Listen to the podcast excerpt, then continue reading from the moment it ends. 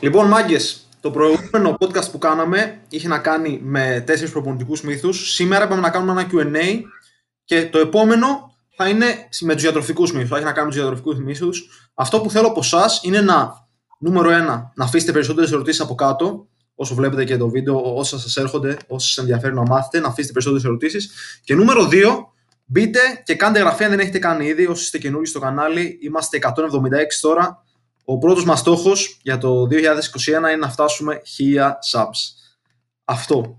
Θα πάμε κατευθείαν σε ερωτήσεις. Εγώ στους στόχους μου έχω 2.000, να ξέρεις. 2.000 για το 2021. έχω γράψει 2.000. το έχεις γράψει; Ναι. το έχει πάρει φουλ σοβαρά ο Βαραγιώτης. έτσι όπως το πάμε, έτσι όπως το πάμε, τόσο γρήγορα που έχει αποκριθεί, εγώ το βλέπω να πηγαίνει και πάρα πολύ. Η αλήθεια είναι και εγώ ξαφνιάζομαι κάθε φορά που το ανοίγω Βλέπω... Πάει πολύ καλά, πάει πολύ καλά. Αυτό. Όσο σας αρέσει και υποστηρίζετε αυτό που κάνουμε, κάντε like, κάντε supportάρετε, θα συνεχίσουμε να το κάνουμε καλύτερα. Οπότε αυτό. Θα απαντήσουμε ερωτήσεις από τα σχόλια. Θα τα ανοίξω εγώ τώρα εδώ μπροστά μου. Δεν θα φαίνεται όσο διαβάζω την ερώτηση ο Παναγιώτης, αλλά θα ακούει την ερώτηση και μετά θα επιστρέφουμε στις κάμερες. Λοιπόν, πρώτη ερώτηση από τον DSK Workout. Έχει κάνει εδώ μια μικρή απάντηση ο Παναγιώτης, αλλά θεώρησα πως ήταν καλύτερα να τις απαντήσουμε πλήρως σε αποκλειστικό podcast. Πρώτα flexibility και μετά προπόνηση ποδιών ή πρώτα προπόνηση ποδιών και μετά flexibility; Θα ξεκινήσει Παναγιώτη. αυτό που πρέπει να ξέρουμε είναι ότι ακόμα και τα βάρη είναι μια ενεργητική διάταση. Λόγω του ότι μας φέρνει μια νέα θέση. Α πούμε, αν έχουμε μία μπάρα στην πλάτη μας και κάνουμε κάθισμα, μας φέρνει, μέσα, με, μας φέρνει σε μία νέα θέση, μας πιέζει λόγω της αντίστασης που έχουμε πάνω στο σώμα μας και αποκτούμε και ευληγησία. Ωστόσο, αν στη διάρκεια του χρόνου δεν αυξάνεται τόσο πολύ η ευληγησία μας, θα πρότεινα να κάνουμε πρώτα την ευληγησία για να φτάσουμε σε εκείνο το εύρος κίνησης που θέλουμε, να δώσουμε το σήμα στο, στο σώμα μας ότι θέλουμε να φτάσουμε εκεί πέρα, να το επιτρέψει να φτάσει και μετά να κάνουμε την άσκηση έτσι ώστε να μπορέσουμε να γυμνάσουμε τον νέο εύρο κίνηση που έχουμε αποκτήσει και να αποκτήσουμε το flexibility. Ωστόσο, αυτό που ξέρουμε πολύ είναι ότι το flexibility μειώνει και την παραγωγή δύναμης. Οπότε δεν θα το πρότεινα σε μεγάλο βαθμό τουλάχιστον. Να κάνεις διατάσεις και τέτοια πριν ξεκινήσεις να κάνεις ε, βαριά καθίσματα νομίζω είναι αντιπαραγωγικό θα έλεγα. Το πρώτο πράγμα που θα έλεγα, πάνω σε αυτό έχει να κάνει με τις στατικές διατάσεις που ανέφερε ο Παναγιώτης. Είναι ότι αυτές οι έρευνες που έχουν γίνει που δείχνουν μείωση στην παραγωγή δύναμη είχαν γίνει σε άτομα οι οποίοι ήταν elite αθλητές. Τώρα δεν ξέρω τι επίδραση θα έχει αυτό σε έναν μέσο αθλητή, μέσο ασκούμενο αναψυχής. Mm. Αν αξίζει όντως να μπούμε στη διαδικασία να ανησυχήσουμε. Αλλά είναι ενδιαφέρον θέμα αυτό με το flexibility και την προπόνηση.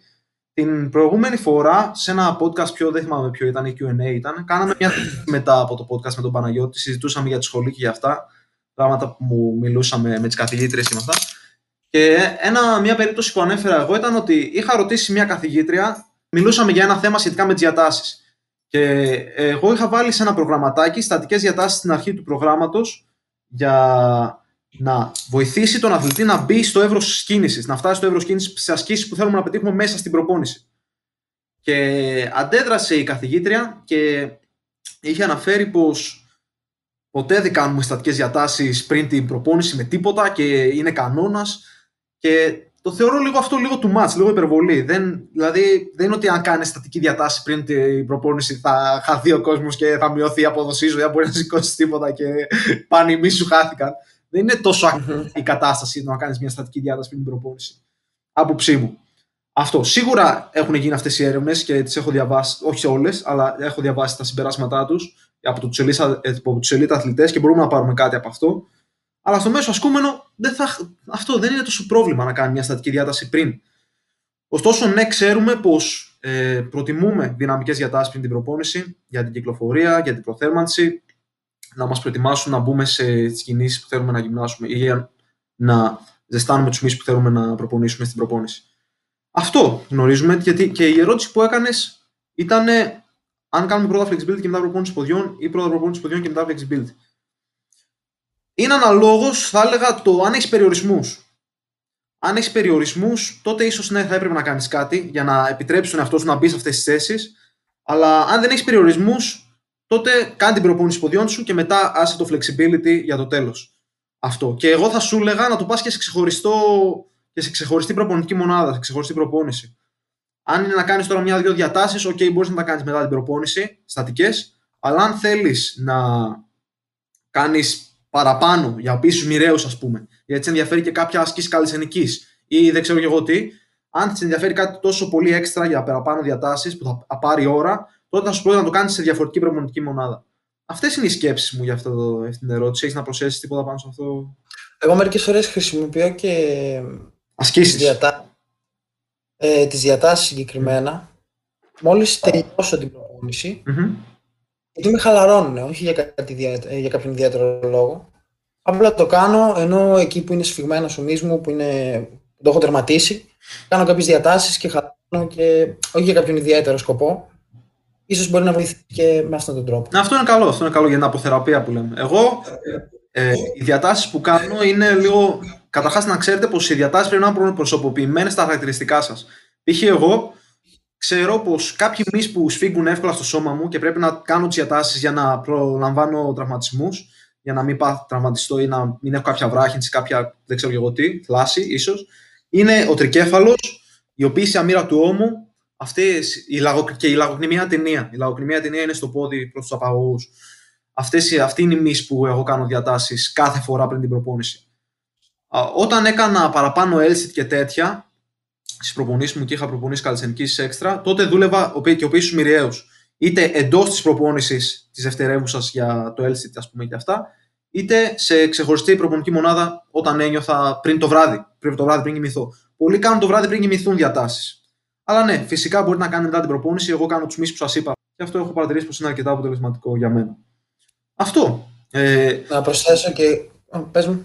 Θα, θα έλεγα μετά για το θέμα των ασκήσεων που ανέφερες εσύ στο comment που απάντησες.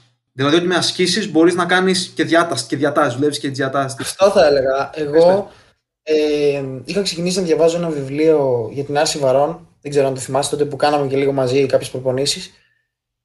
Και θυμάμαι τότε δεν μπορούσα να κάνω βαθύ κάθισμα όσο μπορώ τώρα. Αλλά επειδή έπαιρνα το σκοπόξυλο σπίτι μου και προσπαθούσα συνέχεια να κάνω αυτό το βαθύ κάθισμα με το να έχω τα χέρια πάνω από το κεφάλι μου, σιγά σιγά επειδή έκανα καθημερινά αυτή την κίνηση, το σώμα μου άρχισε να προσαρμόζεται.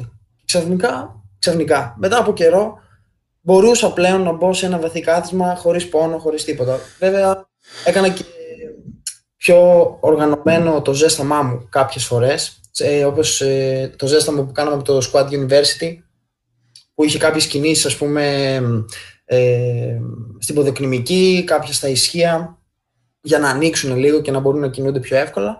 Αλλά γενικά όσο περισσότερο βρισκόμαστε μέσα σε μία θέση, τόσο πιο εύκολα προσαρμόζεται το σώμα μας σε αυτήν τη θέση και μας βοηθάει να την εκτελούμε και πιο εύκολα. Ε, εγώ που έχω αφιερώσει και το χρόνο σε διατάσεις και τέτοια πριν την προπόνηση, γιατί ήθελα να μπω σε αυτή τη θέση του καθίσματος και δεν έβγαζα άκρη, δυσκολευόμουν. Παρατήρησα πως καλύτερα ή καλύτερο είναι να κάνεις μια άσκηση, π.χ. αυτό που έκανες εσύ με το weighted stretch, να μένεις σε εκείνη τη θέση, παρά να κάνεις 5-10 διατάσεις για όλους τους μη γύρω από εκείνη τη θέση. Αυτό είναι το συμπέρασμα mm-hmm. που καταλήξει και το θεωρώ καλύτερο στο τέλος. Είναι, είναι απλά πιο ειδικό και πιο στοχευμένο. Ακριβώς αυτό. Ακριβώ γι' αυτό που θε να πετύχει. Αυτό. Μια τελευταία άσκηση σαν διάταση που κάνω είναι το front foot elevated split squat όπου προσπαθείς να έχεις το γόνατο το, το, από το πίσω πόδι στον αέρα να μην ακουμπάει και κοιτάς να πέσεις όσο πιο εμπρός γίνεται και επιτρέπεις και το γόνατό σου να φύγει μπροστά από το τιμή του ποδιού. Και για την ποδοκριτική καλή διάταση και για, το, και για το λαγνοψοίτη στο άλλο πόδι. Το πίσω. Ακριβώς. Mm-hmm. Οπότε με αυτή μια άσκηση μπορείς να έχεις πολλά πραγματάκια. Και να γυμνάσει του μίσους και να διατείνει του μίσους. Ή κάποια πράγματα που χρειαζόμαστε, κάποιους συνδέσμους και το καθεξής που χρειαζόμαστε για να μπούμε σε κάποιες θέσεις. Αυτό για αυτήν την ερώτηση νομίζω ότι την κάλυψαμε αρκετά. Αρκετά, ναι. Ωραία ερώτηση ήταν όμως. Λοιπόν, επόμενη ερώτηση με τη σειρά της παίρνουμε. Γεια σου, φίλε. Οι μύες χτίζονται πιο αργά όταν είσαι έφηβος 15 χρονών από ότι 19, 18, 19, 20 χρονών; Απλή ερωτησούλα. Ε, να ξεκινήσω εγώ. Δεν θα το έλεγα. Ξεκίνε, ξεκίνε. Δεν θα το έλεγα τόσο. Ίσως άμα κάποιος είναι 11, 12, 13 και ξεκινάει γυμναστική, ίσως ναι, τότε είναι πιο αργή η διαδικασία αξιμική μάζας. Αλλά όταν κάποιος είναι 15, 16, 17, τότε θα έλεγα πως αρχίζει και γίνεται normal. και όσο μεγαλώνει μάλλον μπαίνει όλο και πιο κανονικό. Δηλαδή, ίσως υπάρχει ένας μικρός περιορισμός, αλλά αυτός δεν είναι λόγος να μην κάνεις γυμναστική ή να αφήνεις κάτι στο τραπέζι. Να κάνεις τη γυμναστική σου, να προσέχεις τη διατροφή σου, τις προπονήσεις σου και θα έρθει το αποτέλεσμα στη διάρκεια του χρόνου όσο προοδεύεις. Η τεστοστερόνη, όσο μεγαλώνεις, η παραγωγή της αυξάνεται, αλλά αυτό σίγουρα είναι μικρότερη όταν είσαι 10, 10 11, 12 από όταν είσαι 18, 19, 20. Αυτό. Επίσης δεν μπορείς να προπονήσεις και τόσο έντονα όταν είσαι μικρότερος. Προφανώς. Ναι, ισχύει, ισχύει. ισχύει. Να κάνει λίγο περισσότερο με τα οστά. Ε, όχι ότι θα μικρύνεις και δεν θα μεγαλώσεις ποτέ. Μην νομίζει κάποιος ότι λέω αυτό. Υπάρχει κάποιος τρόπος να τραυματιστεί το οστό, ένα σημείο του οστού, όπου από εκεί παράγεται. Ε, από εκεί μεγαλώνει βασικά το οστό. Πώς λεγόταν αυτός το μέρος, αναπτυξιακός; Επιφυσιακό χόντρο. Αν τραυματιστεί αυτό το σημείο, ίσως περιοριστεί το πόσο θα μεγαλώσει ένα οστό. Οπότε ίσως να πρέπει να είμαστε λίγο πιο προσεκτικοί και να κοιτάμε περισσότερο την τεχνική σε εκείνη την ηλικία και λιγότερο. Ναι, 100%. Αυτό είναι ένα πράγμα πολύ σημαντικό που ανέφερε ο Παναγιώτης, δεν θυμόμουν και τη λέξη. Θα έλεγα αναπτυξιακός χόνδρος. Επιφυσιακός χόνδρος. Αλλά είναι δύσκολο, εντάξει. Πρέπει να προσπαθήσει και κάποιος, νομίζω, για να τραυματιστεί τόσο πολύ. Πρέπει να προσπαθήσει. Mm-hmm. Πρέπει να κάνεις πολύ ακραία πράγματα για να τραυματιστείς. Τώρα, τώρα έβλεπα πριν λίγο στο Instagram ένα κοριτσάκι που έκανε άρση βαρών. Ε, με 70 κιλά. Πάρα και γκράου έπεφτε πάνω του 7 χρονών. Ήμουν σε φάση, OK. Γελάω, μου τα έχω ανοίξει και εμένα μερικές φορές αυτά. Αυτά είναι εντάξει, είναι λίγο too much. Αλλά ο περισσότερος κόσμος δεν θα έχει πρόβλημα. Φυσικά, αν είσαι κάποιος που δεν έχεις ιδέα τώρα για τεχνικές, για φόρμες, για από την άσκηση, από την κάθε άσκηση, τότε το καλύτερο πράγμα είναι να έχεις κάποιον στο πλάι σου, να σε καθοδηγήσει, να σου δείξει τις ασκήσεις, να σου δείξει τις τεχνικές, να σου πει τι να διορθώσεις, να σου δίνει ανατροφοδότηση στις ασκήσεις σου και να σε προπονεί. Γιατί έτσι και δεν θα χάνεις χρόνο και δεν θα κάνεις λάθη τα οποία μπορούν να, να οδηγήσουν σε κάτι αρνητικό. Αυτό. Αλλά αυτό που λένε τα βάρη, σε αφήνουν κοντό και τέτοια, τελείως άλλο θέμα. Όχι, δεν ισχύει. αυτό. Δεν, δεν έχω να πω κάτι άλλο αυτήν την ερώτηση. Εδώ. Λοιπόν, επόμενη ερώτηση από τον Κωνσταντίνο. Πολύ βοηθητικό βίντεο, ευχαριστούμε πολύ. Αυτό που ήθελα να ρωτήσω είναι π.χ. σε ασκήσεις άρθρης βαρών όπως το jerk, όπου οι καρποί γυρίζουν προς τα πίσω είναι αυτή η καλή θέση για τους καρπούς ή είναι αρκετή η επιβάρυνση για τους καρπούς; Ευχαριστώ. Αυτό νομίζω το βίντεο σου που έκανες στο ζέσταμα. Ναι, ναι, ναι, εκεί με τους καρπου Κοίτα, στον πρωταθλητισμό γενικά υπάρχουν τραυματισμοί. Δηλαδή είναι πολύ διαφορετικό αυτό που κάνουμε εμείς από αυτό που κάνει κάποιος που κάνει πρωταθλητισμό, bodybuilding και το βλέπει πάρα πολύ σοβαρά και είναι στην ουσία το επάγγελμά του. Αλλά άμα το κάνεις σωστά, πλέον στο, στο 2021 που ζούμε είναι όλα μετρημένα. Έχουμε μάθει πολύ περισσότερα πράγματα για το ανθρώπινο σώμα και έχουμε μάθει πολύ καλύτερες τεχνικές στο να κρατάμε τα βάρη πάνω από το κεφάλι μας και να σηκώνουμε βαριά πράγματα. Θεωρώ πως μέχρι ένα σημείο δεν νομίζω ότι μπορεί να προκαλέσει κάποια σοβαρή ζημιά, αλλά από εκεί και πέρα έχει να κάνει με το αν το προπονείς πολύ, αν προπονείς πολύ συχνά και κάνεις αυτές τις κινήσεις και επιβαρύνεις του, τους καρπούς σου, αλλά γενικά δεν νομίζω ότι μπορεί να σε τραυματίσει πάρα μα πάρα πολύ σοβαρά. δεν, δεν νομίζω πως είναι πρόβλημα.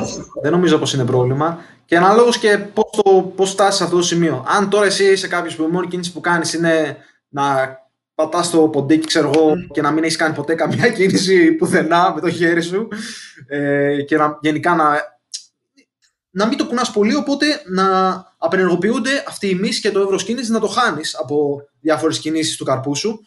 Τότε ίσως είναι επικίνδυνο να πας από εκεί που δεν έκανες τίποτα, να, κάνει, να κάτσεις απευθείας έτσι, ξέρω εγώ, με την μπάρα εδώ πέρα μπροστά. σω είναι επικίνδυνο και ίσως ενοχλήσει. Δεν ξέρω αν προκαλέσει κάτι κακό, εξαρτάται και από πολλά πράγματα αυτό. Αν έχεις προδιάθεση και χίλια δύο πράγματα. Αλλά αυτό θα ήταν μόνο πρόβλημα. Αν πήγαινες από το 0 στο 100, αν πας από το 0 στο 5 10, 15, 20, 25, αν το πας σταδιακά, δεν θα έχεις κανένα πρόβλημα. Ξεκίνα με μια διάταση ε, να μπαίνεις κάτω από την μπάρα, μια με το ένα χέρι και να μένεις εκεί πέρα για χρόνο και μετά ε, και για το άλλο χέρι, αυτό να είναι ένα set.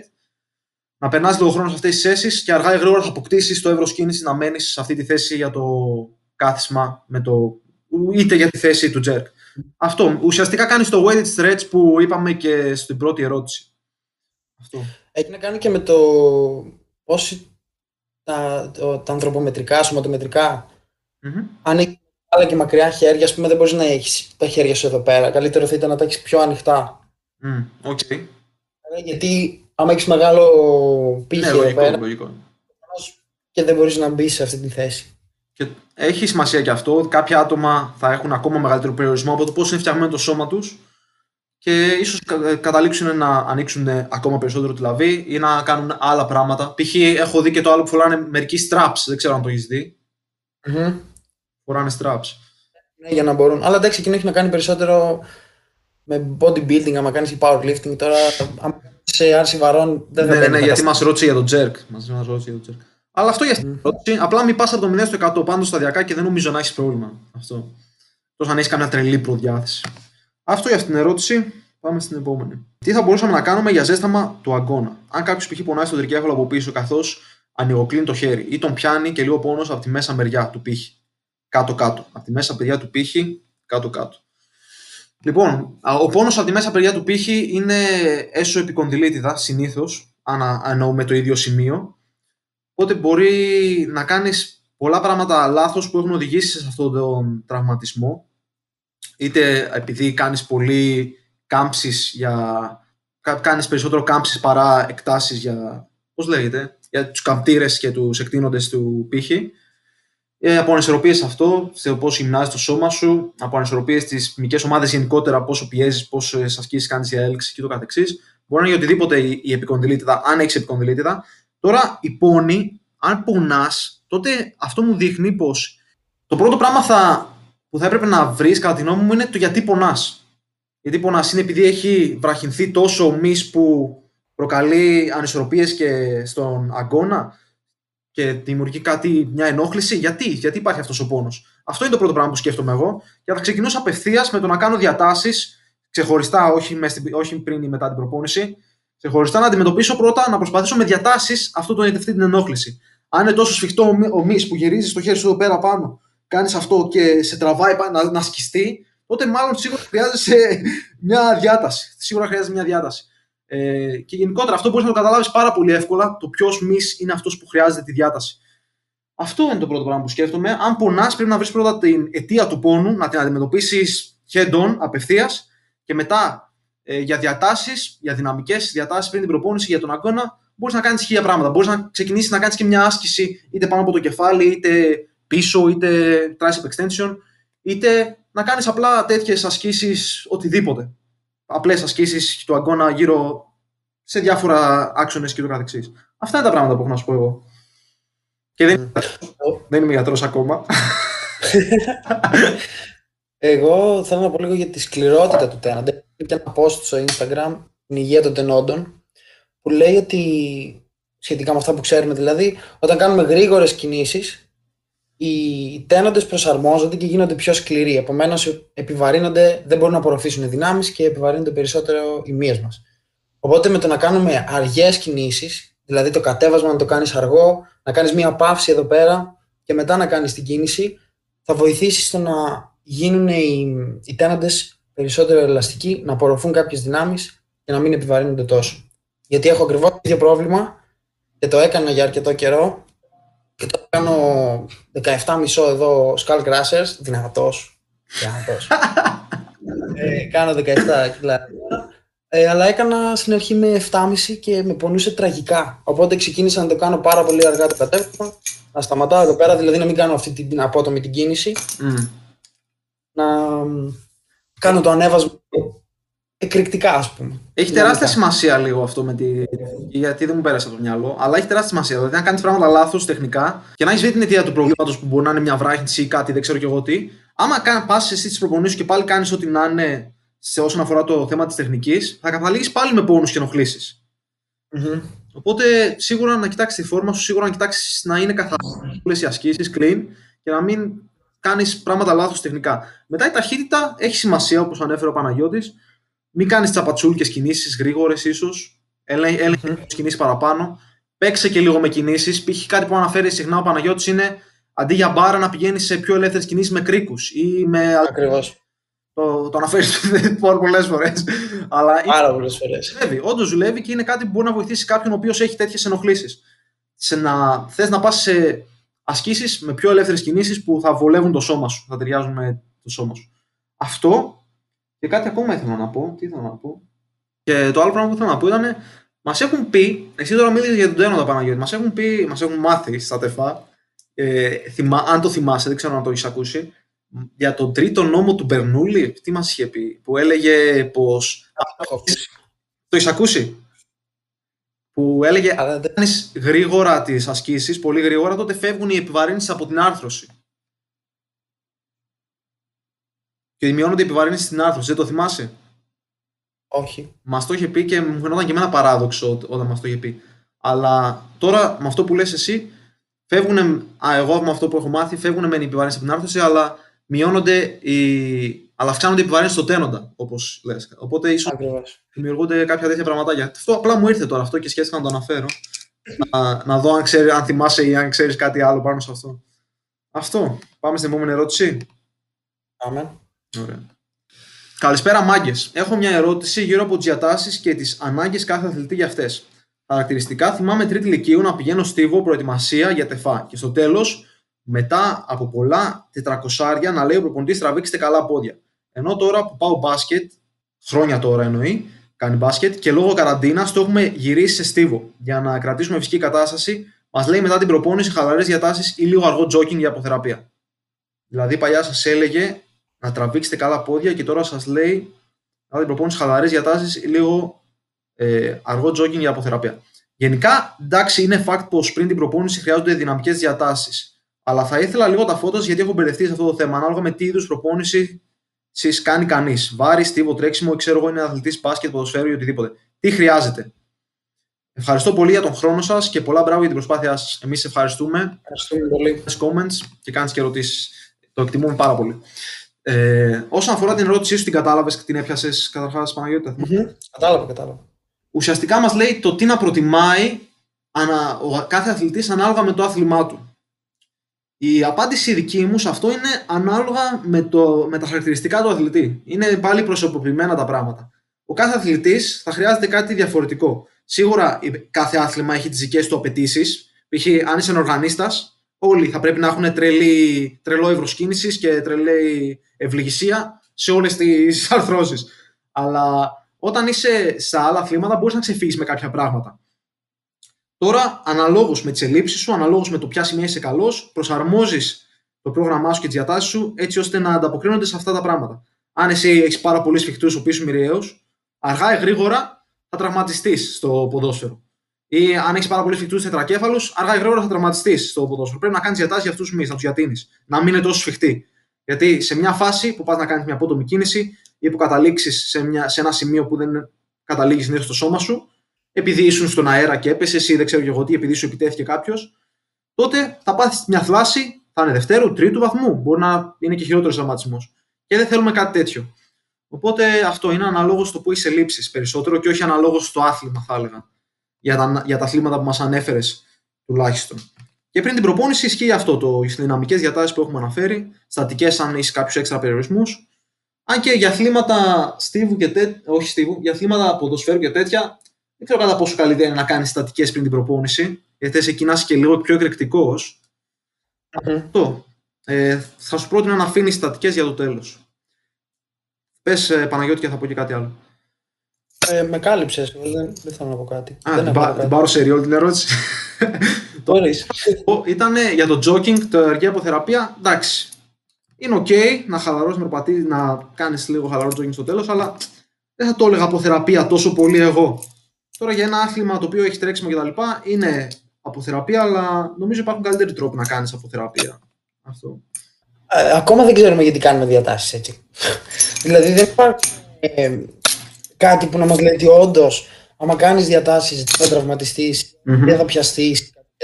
Δεν είναι, δεν, γνωρίζουμε. δεν είναι καλά αποδεδειγμένο ότι όντως βοηθάνε οι διατάσεις. Αλλά ε, δεν παίζουμε με τις πιθανότητες. Αυτό είναι το Εγώ νομίζω βοηθάνε, α πούμε την αλήθεια. Τώρα λέμε σχετικά. τους τραυματισμούς. Και το τι πιστεύουμε εμείς. Εσύ; Εγώ δεν κάνω ποτέ διατάσεις, ρε φίλε, τι να σου πω. μετά την προπόνηση; Ποτέ. Όντως. Δεν κάνεις καν τώρα. Έλα. ρε. Εκτός αν κάνω συνήθως, ας πούμε, μόνο στα πόδια κάνω. Εγώ- Το μόνο που κάνω είναι οι κινήσεις, ρε φίλε, αλήθεια. Ναι, μόνο, κάνω και- τίποτα. Μόνο τι ασκήσει.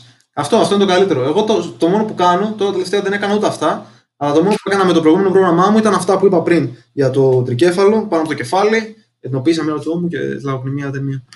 Τώρα, με το πώς έχω έτσι οργανωμένο το πρόγραμμά μου, δεν έχω καμία ενόχληση πουθενά, δεν έχω κανένα πρόβλημα. Οπότε γιατί να κάνω, ας πούμε, δεν χρειάζεται.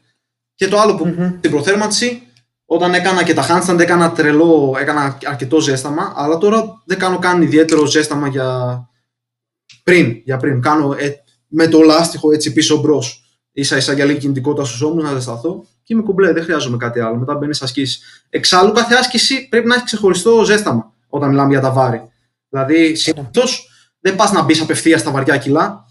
Αυτό. Θα ξεκινήσεις με κάποια σετ να νιώσεις λίγο την κίνηση να μπεις στη διαδικασία. Έτσι κάνω εγώ τουλάχιστον. Λοιπόν, αυτή την έχει την έχεις μισοαπαντήσει αυτή την ερώτηση, Παναγιώτη, αλλά θα την ξαναπούμε. Κατά τη γνώμη σου, αν στο split μας έχουμε για παράδειγμα τρεις μέρες μετά από μια προπόνηση να χτυπήσουμε την ίδια μυϊκή ομάδα, αλλά παρόλα αυτά δεν έχει αναρρώσει πλήρως από την προηγούμενη προπόνηση, θα πρέπει να πάρουμε rest εκείνη τη μέρα; Την έχεις απαντήσει, οπότε απάντησε την πάλι. Ε, κρίνεις ανάλογα με το πώς νιώθεις, είναι η αλήθεια. Αλλά μ, αν βλέπεις ότι στην επόμενη προπόνησή σου δεν μπορείς να αποδώσεις λόγω της προηγούμενης προπόνησης, δηλαδή έχεις κουραστεί τόσο πολύ, έχεις πιαστεί πάρα πολύ, η μυϊκή ζημιά είναι μεγάλη και δεν μπορείς ακόμα να κάνεις και τα προηγούμενα βάρη, τότε αυτό σημαίνει ότι έχεις πολύ μεγάλο όγκο προ- προπόνησης στην πρώτη προπονητική μονάδα. Οπότε είτε μειώνεις εκεί πέρα τα σετ σου και τα μεταφέρεις και τα χωρίζεις στις δύο μέρες, έτσι ώστε να είναι μοιρασμένα καλά, είτε απέχεις λίγο περισσότερο από την αποτυχία για να μην τραυματίζεις τόσο πολύ τους μύες σου. Αλλιώς μπορείς να αλλάξεις και τις μέρες, να τις κάνεις πιο μακριά ας πούμε. Να απέχουν τέσσερις μέρες ε, η μία από την άλλη. Αυτό. Απλά η προπόνηση είναι κάτι το δυναμικό. Το έχουμε πει πολλές φορές. Βασικά εγώ το έχω πει. το έχουμε πει βασικά, ναι. Ε, μ, βλέπουμε και κάνουμε ανάλογα με το πώς νιώθουμε. Προσαρμόζεις. Δηλαδή- Αυτόν τον καιρό κάνω μία φορά την εβδομάδα πόδια και είμαι πιασμένος μέχρι την επόμενη να κάνω πόδια. Αλλά κάνω μία φορά την εβδομάδα, οπότε δεν με ενδιαφέρει. Σίγουρα θα έχω αναρρώσεις και έχει να κάνει και επίσης και με τον ύπνο, με τη διατροφή, με το στρες και όλα αυτά αν μας επιτρέπουν να αναρρώσουμε. Αν δουλεύουμε και κουραζόμαστε περισσότερο, όλα αυτά παίζουν ρόλο. Είναι πολλά πράγματα να βάλουμε σε ένα σημείο για να καταλάβουμε πώς πρέπει να το οργανώσουμε. είναι, καταλήγουμε στο θέμα του πώς διαχειρίζεσαι τον όγκο της προπόνησής σου στη διάρκεια της εβδομάδας. Αφού δεν αναρρώνει επαρκώ, τότε θα πρέπει να μάλλον να αφήσεις είτε να κάνεις λιγότερο όγκο προπόνησης, είτε λιγότερη λίγο ένταση, κάποια άσκηση. Δεν ξέρω και εγώ τι, πώς θα, το, πώς θα επιλέξεις να το κάνεις, ανάλογα με το τι κάνεις. Αλλά θα πρέπει να διαχειριστείς καλύτερα την κόπωσή σου και τον όγκο της προπόνησής σου, τη ασκήσεις σου, έτσι ώστε να αναρρώνει επαρκώ. Και αυτό σου απάντησε και ο Παναγιώτης, αν θυμάμαι καλά, ε, στην απάντησή του. Για να αναρρώνει επαρκώ, να μπορείς να προοδεύσεις την επόμενη προπόνηση. Γιατί δεν έχει νόημα να πας στην επόμενη προπόνηση και να μην μπορείς απαραίτητα να προοδεύσεις. Καταλαβες; Αυτό, αυτό το, το είπες και εσύ, αν θυμάμαι καλά. Αυτό έχει την ερώτηση, δεν έχουμε να πούμε κάτι άλλο. Διαχειρίσου καλύτερα τε, τα στοιχεία επιβάρυνσης της προπόνησή σου, την ένταση, της συχνότητα, τον όγκο προπόνησης κτλ. Λοιπόν, Και να πω και κάτι ακόμα. Περίμενε. Το ότι θα πας και θα κάνεις προπόνηση πιασμένος δεν σημαίνει απαραίτητα ότι είναι κάτι κακό. Μπορείς να κάνεις προπόνηση πιασμένος, αρκεί να μην είσαι από το να κάνεις προπόνηση. αρκεί να μην εμποδίσει τόσο. Τι είπες, αρ- αρκεί να μην είσαι. Δεν κόλλησε. Αρκεί να μην σε εμποδίσει από το να κάνεις προπόνηση. Μμμ, Να μην σε εμποδίσει αυτό. Αρκεί να μην είναι τόσο που θα μπεις στη μέση του τι κάνεις. Ακριβώς. Απαντήσαμε όλε. Αυτό δεν είχε κάτι άλλο. Μετά μια ερώτηση έλεγε Ωραία. για τις σπουδές σου, Παναγιώτη. Τι; έλεγε για τις σπουδές σου η τελευταία ερώτηση. Νάτι.